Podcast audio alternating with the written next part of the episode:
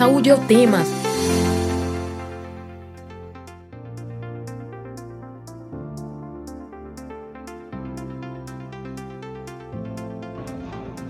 Olá, ouvinte das rádios Universitária FM 99.9 MHz e Paulo Freire AM 820 kHz. A laser terapia é um tratamento que vem ganhando espaço das mais diversas áreas da saúde inclusive na odontologia. Até mesmo o Sistema Único de Saúde, o nosso SUS, está realizando esse tratamento nos ambientes hospitalares, mas ainda não é uma técnica muito conhecida e causa muitas dúvidas nos pacientes. No Saúde é o tema de hoje, vamos abordar o uso da laser terapia na odontologia. Eu sou Isabel Baé, estudante de jornalismo da UFPE e lembro que esta edição fica disponível no site radiopaulofreire.fpe.br e nas plataformas de podcast. Nesta edição do Saúde é o tema sobre laser terapia em odontologia. Vamos conversar com o professor de Clínica e Odontologia Preventiva da UFPE e também colaborador do Saúde é o tema, Daniel Pérez. Daniel, seja muito bem-vindo mais uma vez ao Saúde é o Tema. Bom dia, Isabel. Bom dia, Amanda. Bom dia a todos os ouvintes da Rádio Paulo Freire. Mais uma vez, muito obrigado pela oportunidade. Sempre um prazer participar aqui do Saúde é o Tema. E nós convidamos também para a conversa a cirurgiã dentista, mestranda em clínicas odontológicas pela UFPE e membro da Câmara Técnica de Laser Terapia do Conselho Regional de Odontologia de Pernambuco, Amanda Vasconcelos. Amanda, seja muito bem-vinda também ao Saúde ao Tema. Bom dia, muito obrigada, Isabel. Bom dia, professor. Bom dia a todos. É, agradeço mais pelo convite hoje, né, à Rádio Paulo Freire, ao professor Daniel. Espero que seja bem legal e que a gente todas as dúvidas. Amanda, eu vou começar te perguntando o que, é que seria a laser terapia. Bem, é uma dúvida, né? Porque, como você mesmo falou, é algo, digamos assim, recente, né? Entre aspas, né? Então, assim, o, o, o laser, né? É um tratamento com a luz, né, seja ela vermelha ou infravermelha, né, visível e invisível, que ela é de baixa potência e ela vai ter a função de quê? De bioestimular as células que estão danificadas de alguma forma, né, para reparar aquele tecido daquela célula. É, pode ser, digamos, tecido nervoso, tecido ósseo, tecido muscular, entre outros, né? Tanto que é, a gente consegue trabalhar é, com uma gama de de, de problemas, digamos assim, é, que os pacientes alegam, né, já que o laser ele tem a capacidade, sim, de atingir tecidos mais profundos. E em quais casos a laser terapia pode ser aplicada no paciente, Amanda? Desculpa, como é? Pode repetir, por favor? Em quais casos a laser terapia pode ser aplicada no paciente? Na odontologia, né, é, já que é a nossa área aqui, a gente tem é, mil e uma oportunidades para a gente aplicar o laser, né? Quer seja um paciente que tem uma gengivite, aftas, é, uma hipersensibilidade dentária, um paciente que fez um clareamento dental e, tem a, e a gente sabe que aquele paciente ele já tem um histórico de hipersensibilidade, a gente também pode aplicar. Né? Paciente que tem nevralgia do trigêmeo, aquela dor, aquela sensibilidade na região da face, né? Intensa. Paciente com mucosite oral, tanto para prevenção quanto para tratamento já, né, tratamento também de osteoradionecrose, né, que é além da mucosite e o osteoradionecrose são efeitos colaterais, né, da quimio, da radioterapia de cabeça e pescoço, né, é, também temos a DTM muscular, articular, é, e diversas outras áreas, é, como eu te falei, é bem amplo. Daniel, em quais casos o, o dentista acompanha é, prescreve o tratamento da laser terapia? Olha, em geral, Amanda comentou, citou né, as situações em que a gente pode prescrever né, e atuar com a laser terapia.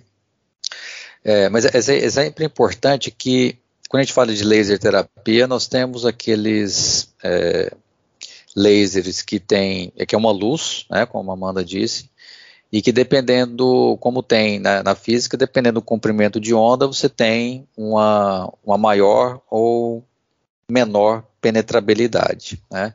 Quando a gente fala de laser, nós temos é, a possibilidade de utilizar o laser que de alta potência, que pode é, ser utilizado para tratamentos cirúrgicos, né?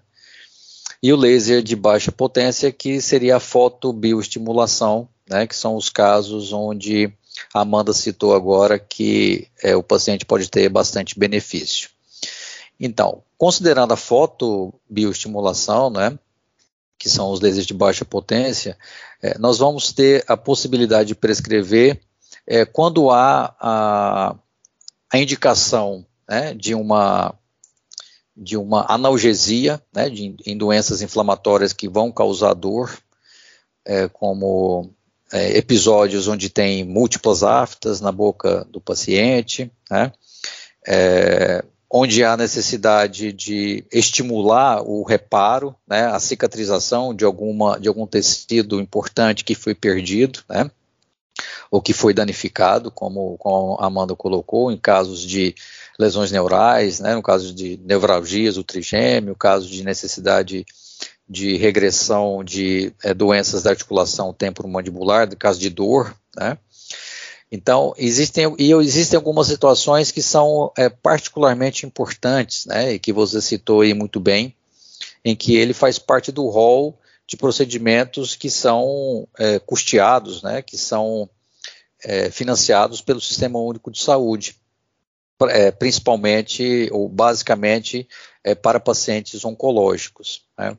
Então, a gente tem eu acho que esses deve, é, é, um, nós temos em todas essas situações é, benefícios muito importantes, mas particularmente nesse grupo de pacientes em que eles podem desenvolver efeitos colaterais graves é, que geram é, bastante dor, o laser ele pode não só prevenir no sentido de é, quando o paciente desenvolve essa condição ou condições né, dolorosas é, associados ao tratamento oncológico, ao tratamento por câncer, é, serem, de, serem mais é, amenas, né, como também modular é, a dor, né, ou, ou, inibindo a dor que o paciente sente e ao mesmo tempo estimulando a cicatrização. Então, uma condição que é muito comum em pacientes que fazem tratamento por câncer, seja por radioterapia na região de cabeça e pescoço, e principalmente pacientes que vão para o transplante de medula óssea, que é a necessidade de,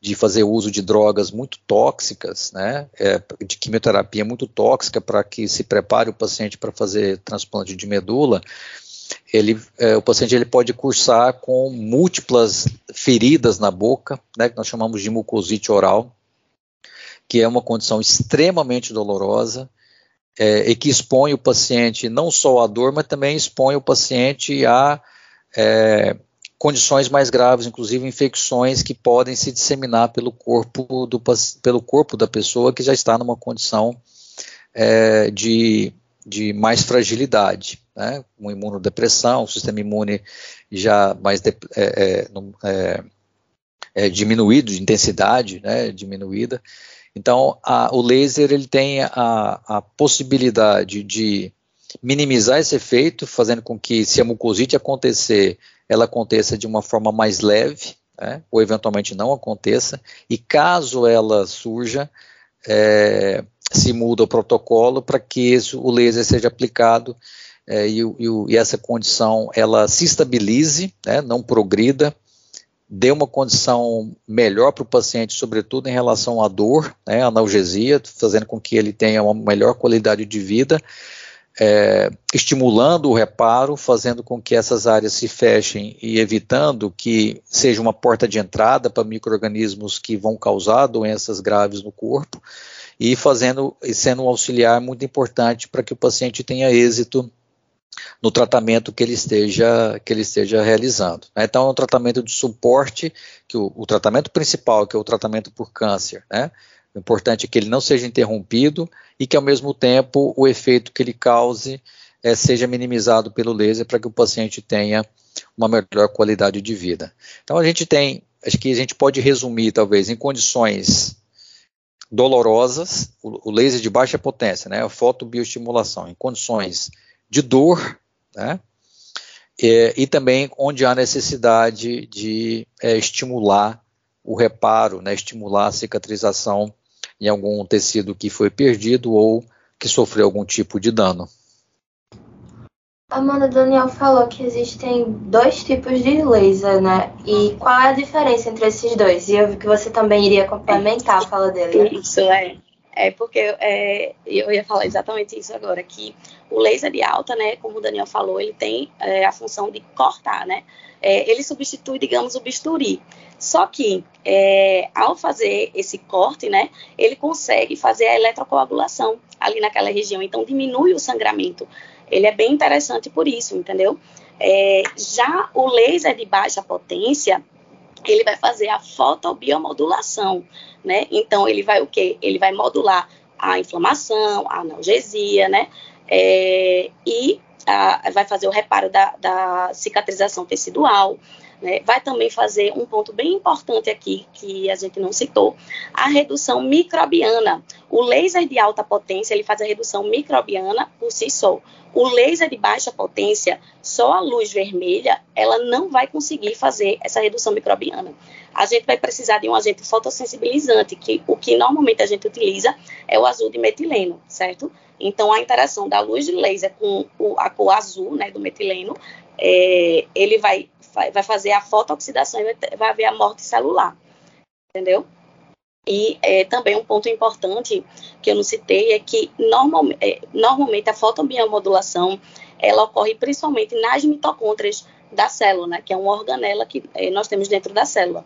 E aí o que é que vai acontecer? O laser ele vai fazer o estímulo, né, é, da, da, produção, né, de ATP. Então assim, a gente já, o nosso corpo ele já faz isso normalmente. A gente vai o que? Estimular para que produza mais é, ATP, né, energia para aquela célula, e a gente consiga um reparo, né, é, mais rápido. Daniel tinha falado que o, a laser terapia é usada em casos de para aliviar a dor. Então esse tratamento não teria, não seria algo doeria o tratamento em si, certo, Amanda? Uhum.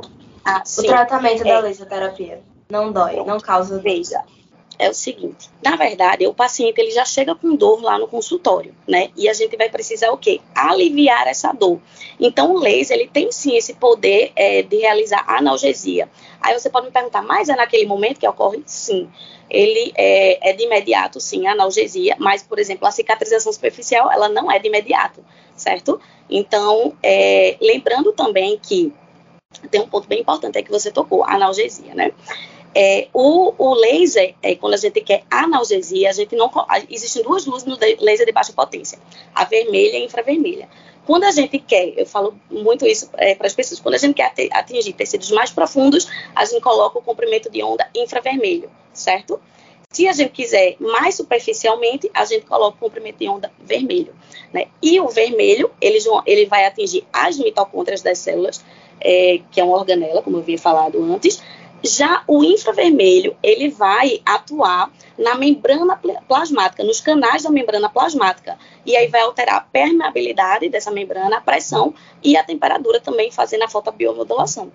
E Daniel, é, a aplicação da laser terapia, no caso, o, a utilização da laser terapia pode ser em todos os cantos da boca ou existem algumas áreas que a laser terapia não é recomendada? Não, assim, ela, ela pode ser utilizada em qualquer região né, da boca. Existem algumas restrições, assim, eu diria que existem algumas condições que ainda são motivos de debate né, dentro da comunidade científica, sobretudo no paciente com, com câncer né, exatamente localizado é, é, neoplasias, cânceres localizados na boca. Né. Então, em regiões né, em que houve um, um, um, câncer em boca, o paciente lá teve um tratamento, né, foi operado, foi é, fazer radioterapia, desenvolveu mucosite, né, e naquelas áreas onde, naquela área onde o tumor estava localizado, existe algumas, alguns estudos mostrando que não há interferência do laser em reativar o tumor, mas ainda há dúvida né, em relação a isso. Então, ainda hoje é, se recomenda não utilizar o laser naquelas áreas onde houve a neoplasia maligna, onde houve o tumor, né, é, para que talvez um, um, efeito estimulante ou bioestimulador do laser não favoreça a, a recidiva, né, ou a volta do tumor ali no local. Então, acho que com relação à restrição, eu acho que basicamente é isso, né, que ainda há essa, esse debate, né, essa dúvida. Então, pela, pela dúvida que se tem, é, usualmente não se recomenda fazer o laser nessa situação, nesse, nessas áreas. O restante, é, um, para fotobioestimular, é, não há nenhum, nenhuma restrição em relação ao local da boca. Certo. E Amanda, você gostaria de complementar? O professor Daniel falou, tá é perfeito, né, a colocação dele, e que assim que os profissionais eles observem bem a lesão, né, que ele está irradiando, né, porque digamos que o profissional ele não esteja apto para identificar se o paciente ele tem um câncer de boca, né, e aí ele vai e irradia essa lesão. Então você vai estar tá fazendo proliferação celular é, daquela lesão, né, do tumor que é maligno já. Então, assim, é muito importante a gente saber é, diferenciar isso, né? O tipo de lesão. E se não tiver seguro, envia para o especialista. Qualquer dentista ou ortodontista pode é, utilizar esse tratamento a um profissional específico para aplicar a laser terapia, mano? É, hoje, é, hoje em dia, qualquer profissional da odontologia ele poderia sim realizar. É, mas é, a gente está querendo é, implementar que todo profissional ele se habilite né, em laser terapia, porque por mais que a gente perceba que os danos eles são é, bem menores do que qualquer outro procedimento, é, a gente pode sim causar, causar algum dano a esse paciente, né? Então, assim, apenas um curso de atualização não seria suficiente para o profissional. Seria, assim, ideal uma habilitação em laser terapia, além de cursos também, né, para que o, o profissional se, se qualifique cada vez mais. Mas atualmente, é, de fato, qualquer profissional ele poderia sim realizar é, a aplicação do laser, tanto de alta quanto de baixa. Você que está nos acompanhando ao vivo no YouTube, envie sua dúvida para nossos especialistas responderem. Hoje, o Saúde é o Tema fala sobre laser terapia na odontologia e estamos recebendo o professor de Clínica e Odontologia Preventiva da UFPE e colaborador do Saúde é o Tema, Daniel Pérez, e também a cirurgiã dentista, mestrando em clínicas odontológicas pela UFPE e membro da Câmara Técnica de Laser Terapia do Conselho Regional de Odontologia de Pernambuco, Amanda Vasconcelos. No caso, Daniel, a laser terapia pode ser utilizada no tratamento de cárie e também na restauração do dente. É, o então o laser ele pode ser utilizado dependendo da do comprimento né, de onda, dependendo dos parâmetros que você utiliza, né? Ele também pode ser utilizado, né, na remoção de, de tecido cariado, né? Eu acho que quando essa, essa possibilidade, né, essa evidência foi, foi inicialmente lançada, né, ou divulgada, é, houve uma, a, acho que a, a, manchete era que era o fim do barulho, né, do barulhinho do motor lá de alta rotação para remoção da cárie, né. Então ela pode ser utilizada, tem que ter, né, a, as indicações, né, em que situações ele vai ser, vai ser útil, ele pode ser utilizado, né? E aí eu acho que vem muito do que a Amanda colocou, né? É, a necessidade de quem está aplicando conhecer de fato o que está aplicando, né? Porque eu acho que é muito mais do que você gerar um dano ao paciente, é você é, fazer a indicação correta e ter a terapia correta que vai surtir efeito, que vai ser efetiva. Né? Então é muito importante, acho que sempre lembrar né, que para qualquer tipo de terapia que é proposta, né, é, a lesioterapia ela, ela não vai ser é, ótima ou efetiva para todas as situações. Né? Existem as indicações. Né? Então, é, primeira coisa que deve ser feita, eu acho que falta é, e muito, né? Acho que para vários profissionais de saúde, vamos falar dos cirurgiões dentistas de uma maneira geral, primeiro passo é diagnóstico, né? Então eu tenho que ter o diagnóstico do que o paciente tem. A partir daí eu vou oferecer quais são as opções de tratamento. Se o laser está in, incluído nesse rol, ele pode ser utilizado desde que com os parâmetros adequados que possa é, efetivamente ter um benefício para esse paciente. Né?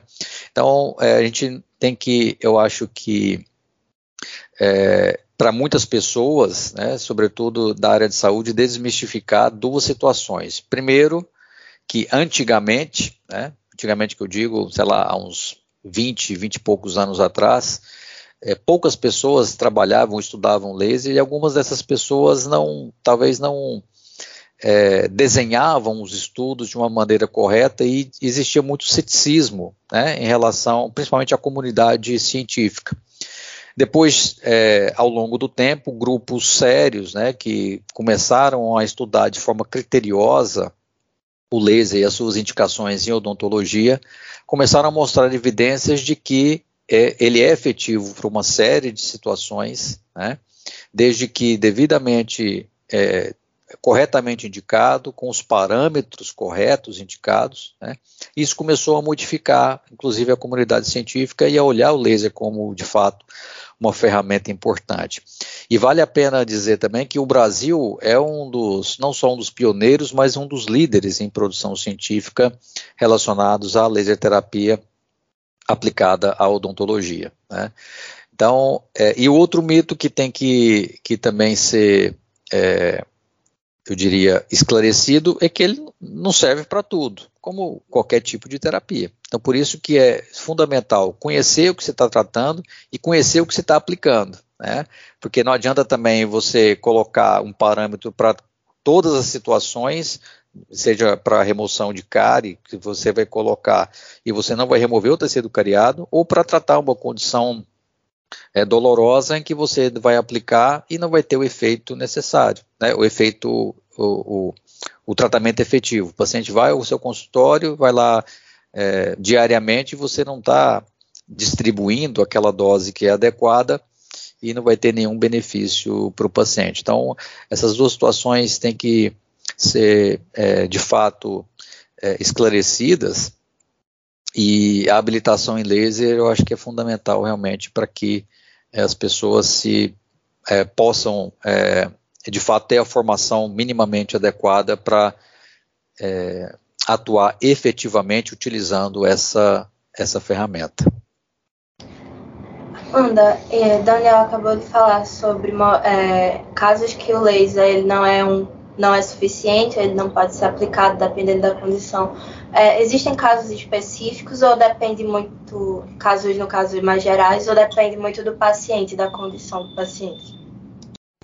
Veja, é, o que a literatura mostra, né, é que, em específico mesmo, pacientes oncológicos, a gente tem que tomar muito cuidado, né. É, aí você me pergunta, ah, mas seria só irradiar a lesão? Veja, é, a gente, normalmente, esses pacientes, a gente nunca vai irradiar a lesão. A gente pode, por exemplo, digamos que um paciente é, oncológico, ele, ele tem também uma DTM muscular, digamos isso. Então, a gente consegue, sim, realizar o tratamento dele com laser terapia para DTM muscular, sem irradiar, por exemplo, a, a, é, esse tumor dele, entendeu? Então, assim, a gente consegue é, trabalhar assim. Então, é, em geral, uh, o, os pacientes oncológicos são, de fato, a contraindicação, né? Mas para irradiar a lesão. É, um outro ponto que é, você tinha tocado assim no início sobre o SUS, né? Que ele está né, implementando é, a laser terapia, de fato, né? É, mas assim, ainda ele é um grande problema, né? Porque assim, é, o SUS ele hoje está colocando a laser terapia apenas para mucosite oral, apenas e é, prevenção né, e tratamento. Mas, por exemplo, pacientes, eu recebo muito paciente com DTM, tanto muscular quanto articular, pacientes com nevralgia do trigêmeo, que a gente também conseguiria é, realizar a laser terapia, pacientes com parestesia, paralisia facial. Então, assim, é, a gente tem uma demanda alta disso e o SUS, ele não, é, não é, nos fornece né, a laser terapia, né, no caso, para esses pacientes e que assim eu acredito que nos próximos anos isso vai mudar, né? Que o laser agora ele é de fato, como o professor falou, ele está é, sendo muito bem estudado, né? É, então é, eu acredito que é o próximo passo para o SUS. É, Daniel, a gente tem uma pergunta de William Araújo, que é da produção. Ele quer saber se o Veja, o barulhinho do motorzinho geralmente causa medo nos pacientes só de ouvir enquanto está na sala de espera. Assim, você sabe, vai fazer a restauração, já fica com medo, chega na cadeira do dentista tremendo. E aí ele quer saber se o laser vai ajudar na estimulação para os pacientes realizarem e seguirem o tratamento da cárie. Olha, eu, eu, acho que isso pode ser um ponto né, é, positivo em relação a, a, ao medo. Veja, veja como isso é, é, é danoso né, para a nossa profissão. Vocês que são bem jovens, né, têm essa, essa, essa mesma sensação de que de eu que sou né, mais velho que vocês e, e passei por essas situações também enquanto era adolescente, enquanto era mais jovem. O ideal, claro que esse, esse, esse, esse é, essa é, remeter a dor, o barulho, né, a dor que você vai sentir, né, essa é uma experiência que certamente alguém já teve a dor associado ao barulho, né, do alta rotação. É, então, se tiver uma, uma, uma ferramenta, né, que possa deixar sem ruído, né, a remoção de cara, isso pode eventualmente tirar um pouco do medo, né, ou deixar mais agradável né, a experiência de ir ao cirurgião dentista.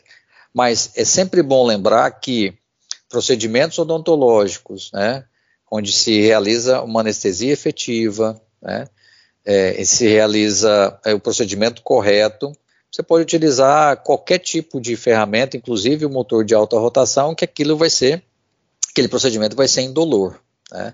O grande problema é as situações associadas a barulho do motor com dor. Né? Talvez a dor prévia que o paciente sente até chegar ao, ao dentista, né?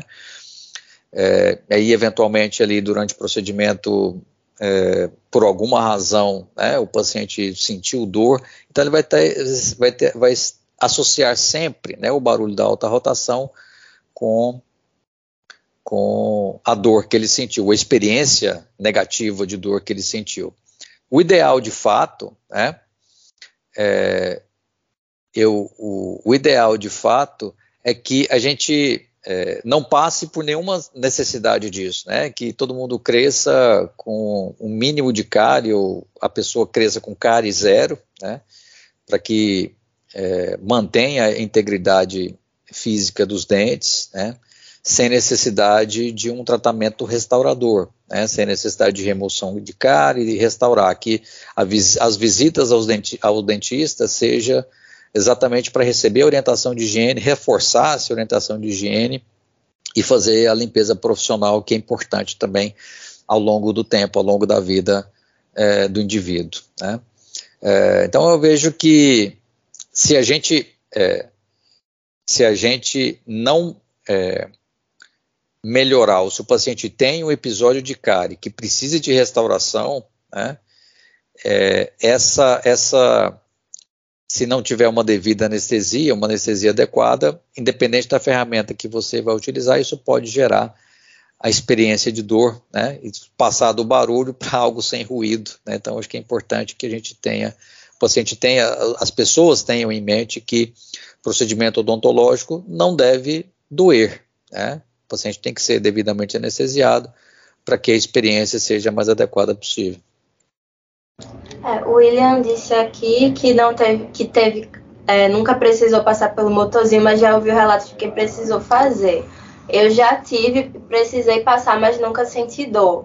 Mas o meu pai, por exemplo, ele precisou fazer, não foi anestesiado corretamente e ele sentiu muita dor.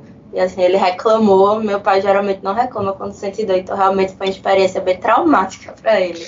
É, e para ele, assim, essa experiência que ele teve, o barulho, se ele chegar numa, uma, numa sala de espera, né, no consultório odontológico, quando ele ouvir o barulho, é, automaticamente ele vai remeter àquela experiência negativa. Né? Então isso é muito ruim. É, para você, é, que vocês são mais jovens, fico feliz, né? é, de vocês não terem tido essa experiência dolorosa. Acho que veja que quanto a, a profissão também evoluiu né, em relação a isso. É, mas o cuidado né, com as pessoas é que tem que estar em primeiro lugar. Então, você que não teve experiência, que só ouviu relatos, o William também, é, pode ter o medo do desconhecido ali, mas não experiência pessoal. Tá? Isso também é algo positivo e isso certamente você vai levar nas próximas consultas, é, se por acaso precisar né, de algum procedimento restaurador. Amanda, você quer complementar? Quero, quero sim. É, com relação ao laser, né, para para remoção da cárie, né, a gente está se tratando de laser de alta potência, certo?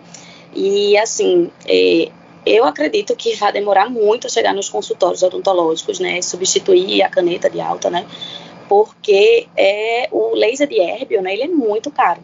Então, assim, é inviável é, atualmente nos consultórios odontológicos esse tipo de, é, de aparelho, né? Então, assim, é, sendo bem sincera, ele hoje gira em torno de 200 mil reais, o laser de herpes. Entendeu? É. Então, assim, é bem complicado. Eu acredito que aqui em Recife mesmo, talvez se um tiver, um dentista tiver, ou dois, já é, já é muito. Entendeu? Tem que, de fato, trabalhar muito, né, com, com esse tipo de, de laser. Realmente. Outra dúvida que surgiu aqui, minha no caso, é sobre a doença periodontal, que é uma doença bem complicada, até mesmo para especialistas, né? E o, a laser terapia pode ser usada no tratamento da doença periodontal em alguns casos? Você vai falar? Olha, é, é, depois, é, eu vou falar né, da, da minha percepção. É, assim, a doença periodontal é uma doença inflamatória. Né? Ela, ela, vai, ela é induzida pelo acúmulo de placa né, bacteriana na superfície do dente. Mas o que vai levar ali aquele a vermelhidão inicial, sangramento e depois a doença periodontal em si, que caracteriza a, a reabsorção do osso, né, onde o dente está inserido, que pode levar à perda desse dente, é toda mediada por inflamação, né? Uma inflamação que ela se estabeleceu em resposta a essa agressão bacteriana dessa placa que está aderida à superfície dentária. É, eu acho que o laser, né, é, eventualmente, ele pode ser uma terapia é, adjuvante, né, ou seja, pode ser utilizada para complementar a ou pode ser até importante também para desinfecção, como a Amanda chamou a atenção lá no início, né? De vai ter que expor a área lá, né, de superfície da raiz do osso, utilizar esses os, os corantes, né? É, a Amanda falou muito bem do azul de metileno para utilizar como um agente é, antibacteriano, né? Para descontaminar essa superfície radicular.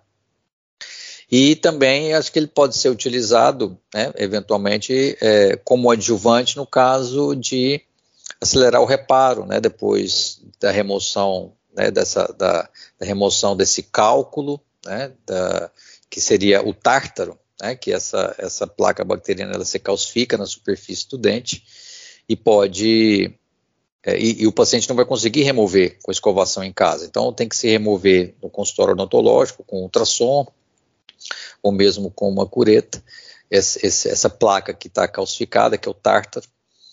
E, e aí durante o, o, laser ele pode ser utilizado, é, eu vejo também, né, eventualmente, para estimular o reparo depois que se é, depois que você remove né, esse tártaro que estava aderido à raiz. Então, em relação à doença periodontal, é, eu não tenho é, tanta experiência em relação à aplicação do laser em, em, especificamente nessa situação, mas eu vejo dentro das, das indicações de que o laser pode ser utilizado, acho que como um agente antimicrobiano e também como utilizado no reparo. E, além disso, considerando que a exposição da raiz é uma das consequências da doença periodontal, né, depois que o, que o paciente é, faz o tratamento, remove-se aquele tártaro, a gengiva ela tende a descer, né, então ela expõe a raiz. Então, ali, quando ela expõe a raiz, é, existe uma é, pode haver a, a, perda né, de uma camada mais superficial ali da, da raiz, que chama-se cemento, né, e expõe a dentina. E a dentina ela é toda, ela é toda cheia de túbulos, de microtúbulos, né, que ela se comunica com a parte viva do dente, que é a polpa. Então, qualquer alteração ali de pressão na superfície, ou mesmo um, uma temperatura elevada, seja um extremo de temperatura, seja frio ou seja calor, vai causar uma sensibilidade dentinária. O paciente vai sentir dor. Então, é, não está especificamente relacionada à doença periodontal em si, mas pode ser uma consequência dela. Então, o laser também pode ser utilizado para é, tratamento adjuvante dessa hipersensibilidade dentinária que causa tanto, é, eu diria, tanto incômodo né, ao, ao paciente. Amanda. É, o professor Daniel, ele foi bem categórico agora nas palavras, assim, foi perfeito a colocação dele, é que a, a, o laser, né, de fato, ele é uma terapia adjuvante, né, a gente tem que lembrar disso, então, é, foi algo que eu não tinha falado antes, né, um paciente meu, digamos, que tem uma DTM, tanto muscular quanto articular, uma nevralgia do trigêmeo, vamos, botar aqui, né, que é uma dor que é bem intensa, a nevralgia do trigêmeo. Então, eu vou é, lançar mão de medicamento aí, eu não posso deixar esse paciente apenas com a, a laser terapia, né? A laser terapia vai me auxiliar nesse tratamento aí, né? Então, ele vai acelerar, é, para mim, a, cicatrização, né, no caso do tecido nervoso, né, é, para esse paciente, e analgesia. Então, assim, eu não posso é, lançar mão do, dos medicamentos para esse paciente, jamais. Então, é, laser terapia é uma terapia adjuvante. Certo. E a laser terapia pode causar uma sensibilidade no dente, Amanda? Não, veja. É, sensibilidade, se você causasse isso, é porque você jogou uma energia muito grande naquele dente. Então, por isso que eu, eu disse a você, o, o, o, profissional, ele precisa estar habilitado e conhecer bem a estrutura que ele está irradiando, né? É, quando a gente vai irradiar qualquer tipo de tecido, é, a gente precisa saber a, qual seria a janela terapêutica para aquele tecido, né? Se a gente coloca uma energia maior do que aquele tecido é, aguenta, então, provavelmente, aquele paciente sim pode sentir dor. Né? Você pode fazer exatamente o efeito contrário do que você queria. Né? Então, é como uma medicação. Se você, você tem um limite ótimo aqui, a partir do momento que você ultrapassa, você pode fazer, você vai ter algum efeito. Não é isso? Então, seria a mesma coisa com o laser. Claro que é, o laser em menores proporções. É, uma dúvida que também surgiu na produção, na hora da gente fazer o, o roteiro, foi sobre o clareamento do dente. O, a laserterapia pode ser utilizada para clarear o dente? Vamos lá. É, isso é um assunto bem polêmico, né? É, quando eu falei assim é, de clareamento dentário com a laserterapia, é o que é? O paciente geralmente ele sente aquela sensibilidade, né, por causa, devido ao ácido.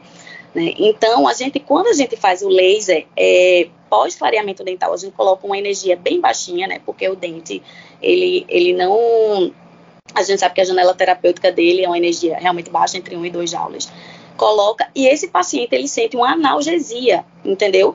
Então, melhora essa sensibilidade dele. Aí, é, o, o lei, é, no caso, o que você quis saber é se ele vai clarear aquela luz, né? Que é o LED, né? No caso, o, o azul ou violeta. Então, é, o que a literatura vem mostrado agora é que, na verdade, ele não vai clarear mais. Ele só vai acelerar ali aquele, o, o produto. E, o, no caso, o agente clareador. E alguns agentes clareadores que, é, que tem esse é, fotossensibilizador, não é isso? Para interagir com essa luz de LED, entendeu?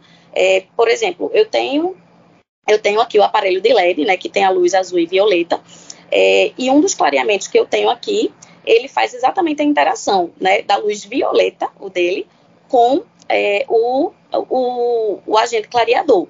E aí o que é que ele fala? Se você colocar esse, é, a luz, perdão, a luz violeta, você vai passar 18 minutos apenas com, o agente é, clareador. Se você passar, se você tiver com a luz azul, é isso mesmo, lembrei com a luz azul você passa 30 minutos. E se não tiver com nada, você tem que passar 45 minutos. É mesmo uma questão de tempo. Só isso, mas você não vai clarear mais o seu dente. E também é, não se sabe mesmo ao certo se isso poderia danificar, é, digamos, é, alguma estrutura é, do elemento dentário, né, com essa luz. Então, assim, precisa de realmente mais estudos para, é, de fato, a gente poder é, ter mais certeza. Tem a questão também dos tratamentos de clareamento caseiros, né, que hoje são bem comuns. É, você comprar na internet ou até em alguns lugares que vendem e aplicar o clareamento em casa. Caso é, um paciente que já tinha, já tem o hábito de utilizar esse tratamento caseiro, foi um dentista querer fazer um clareamento é, no consultório, a, a, utilização do laser é, pode de alguma forma prejudicar esse clareamento por causa do paciente ter usado tratamentos caseiros? Não, o, o, laser não iria, não teria nenhum problema não quanto a isso não. Mas que, assim, o, o clareamento caseiro. Acredito que a Amanda caiu. Daniel, você... O tratamento, o tratamento prévio, né, com, com o uso dessas substâncias que o paciente for utilizar em casa, o laser ele, assim, não vai interferir, né? Se o laser for utilizado para como um, um, auxiliar, né? No caso do, do, do, clareamento, ele não vai de nenhum momento, de nenhum jeito interferir, né? Na, na, na, na efetividade, na, na possível efetividade do laser nessa nessa, nesse procedimento, né, que seria o clareamento. Amanda voltou agora. É, você gostaria de, de finalizar a sua fala? Calma, eu voltei aqui, porque estavam ligando no meu celular e eu, meu Deus do céu, tentando voltar. Já me perdi onde foi que eu tinha parado. Me desculpa. É, você tinha dito que não interferia, mas você ia até complementar um pouco a sua fala. Mas acabou caindo. É, eu acabei, desculpa, acabei esquecendo, perdi o raciocínio, tentando Sem problema. Sem problema. É, Daniel, você havia dito anteriormente que a laser terapia não pode ser usada sobre o tumor, certo? Sobre o tumor. E, mas a laser terapia poderia ser utilizada para tratar o câncer de boca, mas não o tumor especificamente? Seria recomendado? Tá. É, ele poderia ser utilizado o laser de alta potência né, é, como a Amanda comentou, para ressecar né, o tumor, é, para remoção da peça cirúrgica. Porque, existe, porque existem o laser de baixa de, desculpa, de alta potência, né, o laser cirúrgico, é, existem é, indicações, situações que ele é utilizado. Uma que ele pode vaporizar a lesão, né, ou seja, ele vai, coloca ali, ele vai, vai como se fosse queimando ali a lesão, e outra ele utiliza, é, utilizado como fosse um, um bisturi mesmo, né, para remover aquela, aquela massa tumoral. Então, no câncer especificamente, o paciente ele te, é, há necessidade de remoção da, de todo o tumor, né, com uma margem de segurança de tecidos clinicamente normais, né, porque o câncer ele é, um, é, uma, é uma doença que infiltra né, os tecidos vizinhos e pode. É, é, e essa infiltração ela pode ser microscópica, a gente não consegue observar clinicamente. Então, desde que, se for possível, a remoção daquela massa tumoral, né, daquele, daquele tumor, é, dando a possibilidade de ser avaliada depois no microscópio para ver, confirmar o diagnóstico que foi feito e avaliar as margens cirúrgicas, pode ser feito, mas vaporizar, não. Né? Então, você é, é, remover o tumor ali, é, vaporizando ele, isso não é recomendado porque é, é, há necessidade dessa, da confirmação microscópica né, na peça cirúrgica é, e também a confirmação da margem do tecido, da margem tumoral que esteja livre de tumor, que isso é fundamental em considerar é, tratamentos adicionais, né, se há necessidade de, de, prescrição de outro tipo de tratamento e também avaliar o prognóstico do caso. Em geral, né, no geral, é, os, os, os, tumores eles acabam sendo removidos por é um tipo, é um bisturi elétrico, né? Não se faz bisturi é, é, frio mais, né?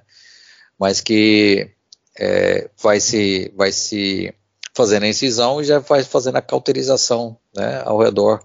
Isso faz com que também seja uma cirurgia mais limpa e mais e mais e visando também uma cicatrização melhor para o paciente é, e uma visão melhor para, para o cirurgião que vai fazer a remoção do tumor. Mas sempre, acho que eu, eu, sempre falo isso, independente de onde eu, todos os lugares que eu estou, né? É sempre bom também frisar que é, tratamento de câncer ele é feito exclusivamente por médicos. Né? Nós temos não só capacidade, né, como cirurgiões dentistas, mas também a obrigação de fazer o diagnóstico é, do câncer, né, fazendo lá a biópsia, né, é, então, procedimento clínico, o, clínico, o cirurgião dentista avalia, faz a biópsia, encaminha para o laboratório, nós, como cirurgiões dentistas, exist, existem os especialistas em patologia oral, né, eu sou um deles, nós podemos fazer o diagnóstico microscópico também, mas o tratamento é de exclusividade médica. Né? Então, o câncer de boca, uh, o tratamento ele é principalmente cirúrgico, né? Então, quem vai tratar é o cirurgião de cabeça e pescoço, e quase sempre, eu diria, em muitos casos, né, há necessidade de radioterapia complementar, e aí também entra é, o médico, né, que é especialista em radioterapeuta, junto com o físico médico, que vai fazer o planejamento do tratamento desse, desse paciente. Amanda, é, eu vou voltar agora um pouquinho para onde a gente estava falando sobre o clareamento. Você ia falar sobre os riscos de clareamento caseiro e como realmente é uma questão muito importante, porque é uma prática que está sendo cada vez mais é, se tornando cada vez mais um hábito. É, talvez seja bem importante a gente frisar quais são os riscos do tratamento caseiro aqui. É, então, o que eu estava é, falando é que tome muito cuidado, né, é, ao fazer um clareamento caseiro comprado pela internet. Né? Então, assim, é, façam apenas com a prescrição do cirurgião dentista, né, que está apto para isso. É, de fato, esses clareamentos caseiros, o, o paciente ele não sabe é, a procedência, né, se está realmente de fato liberado pela Anvisa ou não. É, então, podendo causar danos com dores irreversíveis para esse paciente na região é, do elemento dentário, né? Você pode deglutir esse clareamento porque a, a moldeirinha ela não está bem encaixada nos dentes, é, queimar a gengiva, né? Porque a gente está se tratando de um ácido. Então, de fato, ele é bem é, é, pode causar danos, né, ao paciente. Então, não comprem esses clareamentos é, na internet. Vão ao cirurgião dentista para é, realizar, se quiserem porque de fato pode sim ser prejudicial ao paciente. E com relação ao laser, né, como eu tinha falado, não, não existiria nenhum prejuízo. Ah, o, o, laser, depois que o paciente fizesse um clareamento desse caseiro é, pela internet, teria algum problema? Não. É, talvez ele realmente ajudasse muito mais, entendeu? Mas era isso que eu tinha para falar com relação ao clareamento caseiro. Entendi. Obrigada, Amanda. E eu tenho uma última pergunta, que é em relação à cicatrização. Depois, após a extração do dente, a laser terapia é recomendada para que haja essa cicatrização? Bem, é, a gente sabe que isso é um processo natural, né, do nosso corpo. É, vai haver sim a cicatrização em algum momento. O que a gente quer com laser? Acelerar né? Lembra que eu falei que a gente faz a fotobiomodulação, né? E principalmente na mitocôndria, né? Então, a gente vai estimular a síntese de ATP naquela região, né? E aí a gente vai conseguir cicatrizar mais rapidamente. Então, é isso que a comunidade científica nos mostra. Daniel, você gostaria de fazer algum complemento? Sim. É, isso vai ter a, a a bioestimulação, né, mas eu vejo que nessa situação específica, né, é, é que eu sempre comento é, com os alunos de graduação, né, onde, onde eu vou, em que num, numa pessoa ígida, né, num indivíduo que seja normal, que não tenha nenhuma condição sistêmica que possa interferir na sua cicatrização, seja uma condição sistêmica de uma doença que ele adquiriu ou um medicamento que ele faz uso, a, a, a melhor forma, né, assim, a, a melhor ferramenta para cicatrização é o nosso próprio organismo. Vai cicatrizar. Né? Então, o paciente que está normal, fez uma exodontia, uma extração dentária, ele vai reparar, vai cicatrizar tranquilamente. Né? Não há necessidade de nenhum tipo de terapia né, auxiliar, seja o laser, seja um outro tipo de, de substância tópica que se coloque ali no local. Não há indicação. Né? Agora, em algumas situações específicas, onde o paciente ele pode ter um atraso no reparo, né? É, vamos pegar um, um, um, exemplo que é comum, um paciente que foi irradiado, por exemplo, né, foi, sofreu radioterapia é, e por alguma razão perdeu um dente, até contraindicada a exodontia depois da radioterapia na região de mandíbula, mas que ele perdeu, teve que remover um dente, cariou, se perdeu, quebrou, fraturou, enfim. É, ali você pode até tentar é, foto bioestimular, né, para é, estimular o reparo mais rápido, porque o paciente ele vai ter uma cicatrização mais demorada. Né? Uma outra situação, por exemplo, são os pacientes que fazem uso de antirreabsortivos do osso, os bisfosfonatos ou outros antirreabsortivos, né, que vai é, é, diminuir a, o reparo ósseo. Então, esses pacientes também, um paciente que é, fez é, necessidade é, teve necessidade de utilizar esses medicamentos, aí sim pode-se utilizar também o laser para estimular o reparo. Mas no paciente normal não há necessidade. Tá vendo? É, é realmente o que o professor é, Daniel falou é, é de fato, né? Pacientes que teriam comorbidade como diabetes tipo 1 ou tipo 2, que são descompensados, seria é, legal realizar né, para cicatrização superficial.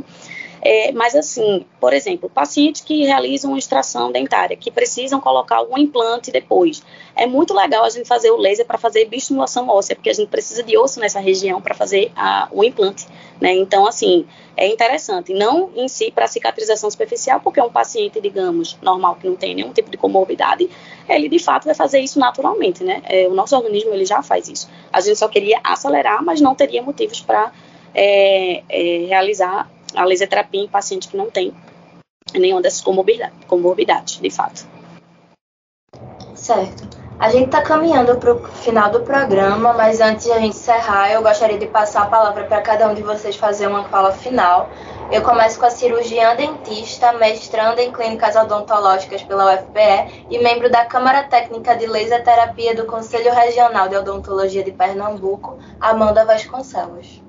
E, gente, gostaria muito de agradecer é, pela oportunidade, né, pelo convite. Foi maravilhoso hoje aqui debater né, com o meu grande professor Daniel, que eu admiro bastante. Estou com ele já há alguns anos, né, desde a graduação. É, e muito obrigada, Isabel, William e a todos aí que assistiram. E qualquer dúvida é, que tiverem, podem falar comigo. Sou super acessível. Tenho Instagram, tenho WhatsApp é, que a gente pode é, conversar. Muito obrigada, Amanda. Nós da equipe do Saúde do Tema também agradecemos muito a sua participação aqui hoje. E eu vou passar a palavra para o professor de Clínica Odontologia Preventiva da UFPE e colaborador de Saúde ao Tema, Daniel Pérez. Bom, então mais uma vez, muito obrigado pela, pela oportunidade né, de ser um colaborador do Saúde ao Tema. Para nós é um motivo de grande satisfação e me mantenho à disposição né, para futuros, para novos é, programas, né, trazendo sempre assuntos que podem ser importantes para a comunidade de uma maneira geral. Então, agradeço a Isabel, agradeço é, William, né, e a professora Paula, né, que é coordenadora do, do programa, pela, pela oportunidade. Tá? Muito obrigado. Só uma coisinha, Amanda, você falou Instagram, fala qual é o seu Insta. Tá, é DR Amanda Vasconcelos. E lá tem, tem tudo. Já pode falar comigo, tanto no direct quanto no WhatsApp, não tem problema. Até dúvidas, assim, se quiserem fazer um curso de habilitação, é, em terapia ou qualquer outra coisa, assim, de atualização, eu posso sim indicar alguns para vocês, alguns cursos bem legais. Muito obrigada, Amanda e Daniel. Nós da equipe da, do Saúde ao Tema agradecemos novamente pela participação de vocês. Eu lembro que a vacina contra a Covid-19 ah, está disponível para a população a partir de seis meses. Por favor, não esqueça de tomar a dose de reforço. Vamos lembrar que a pandemia ainda não acabou, então continue seguindo as medidas de prevenção. O Saúde é o Tema encerra por aqui. Esta edição fica disponível no site radiopaulofreire.fpe.br e nas plataformas de podcast. A produção e o roteiro deste programa foi dos estudantes de jornalismo da UFPE, eu, Isabel Baé e William Araújo, sob a orientação da professora Paula Reis. Nas redes sociais, Ana Sabino de Publicidade e Propaganda. Coordenação de transmissão e streaming, Igor Cabral. Tchau e até o próximo Saúde é o Tema. Saúde é o tema uma produção da Rádio Universitária Paulo Freire, AM 820 kHz, e da Universitária FM 99.9 MHz, com o apoio do programa Fora da Curva e da Pró-Reitoria de Extensão e Cultura da Universidade Federal de Pernambuco. A música tema é a faixa Teamwork, de Scott Holmes. Para mais informações, acesse www.ufpe.br/rpf.